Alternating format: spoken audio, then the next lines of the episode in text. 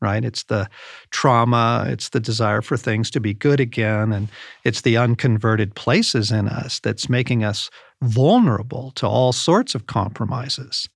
I can help you with this. First, let's remove the shock and shame of those moments when hard pressed you suddenly rages, binges, goes faithless, or simply shows up as a very unappealing version of you.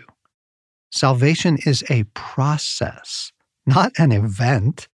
Oh, yes, salvation is a homecoming, to be sure. That's the event. Our salvation begins when we first turn toward Jesus with an open heart. We come to him for mercy. We ask him to forgive us for living so much of our life utterly ignoring him. We invite him in as our rescuer. We also surrender. We yield the throne of our lives to him. That's the homecoming. And our Father is so absolutely giddy over it, he wants to throw you a party. In fact, the angels did party over your homecoming. Read Luke 15. Our homecoming is utterly life changing. But what surprises us, what can really dishearten us, is that it's not instantaneously life changing, not thoroughly, that is.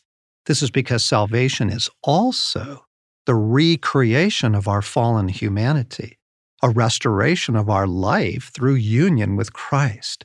And that happens over time.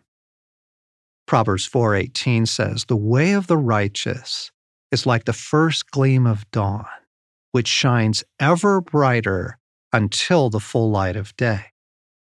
Hebrews 10 says, For by one sacrifice, Jesus, has made perfect forever those who are being made holy. Note the process clearly laid out in both these verses dawn today, cleansed, and now being made holy. But you already know this to be true. You're living out the process every single day. Parts of you seem well inhabited by Christ. The rest of you seems practically pagan, revealed in your driving, binging, media choices, fantasy life, desire for life to be good again overwhelming all other faculties. How can these parts exist in the same human being? Because we are like stained glass, beautiful even in our brokenness, but made up of many fragments. This is a very, very helpful thing to know about human beings. Everyone is fragmented.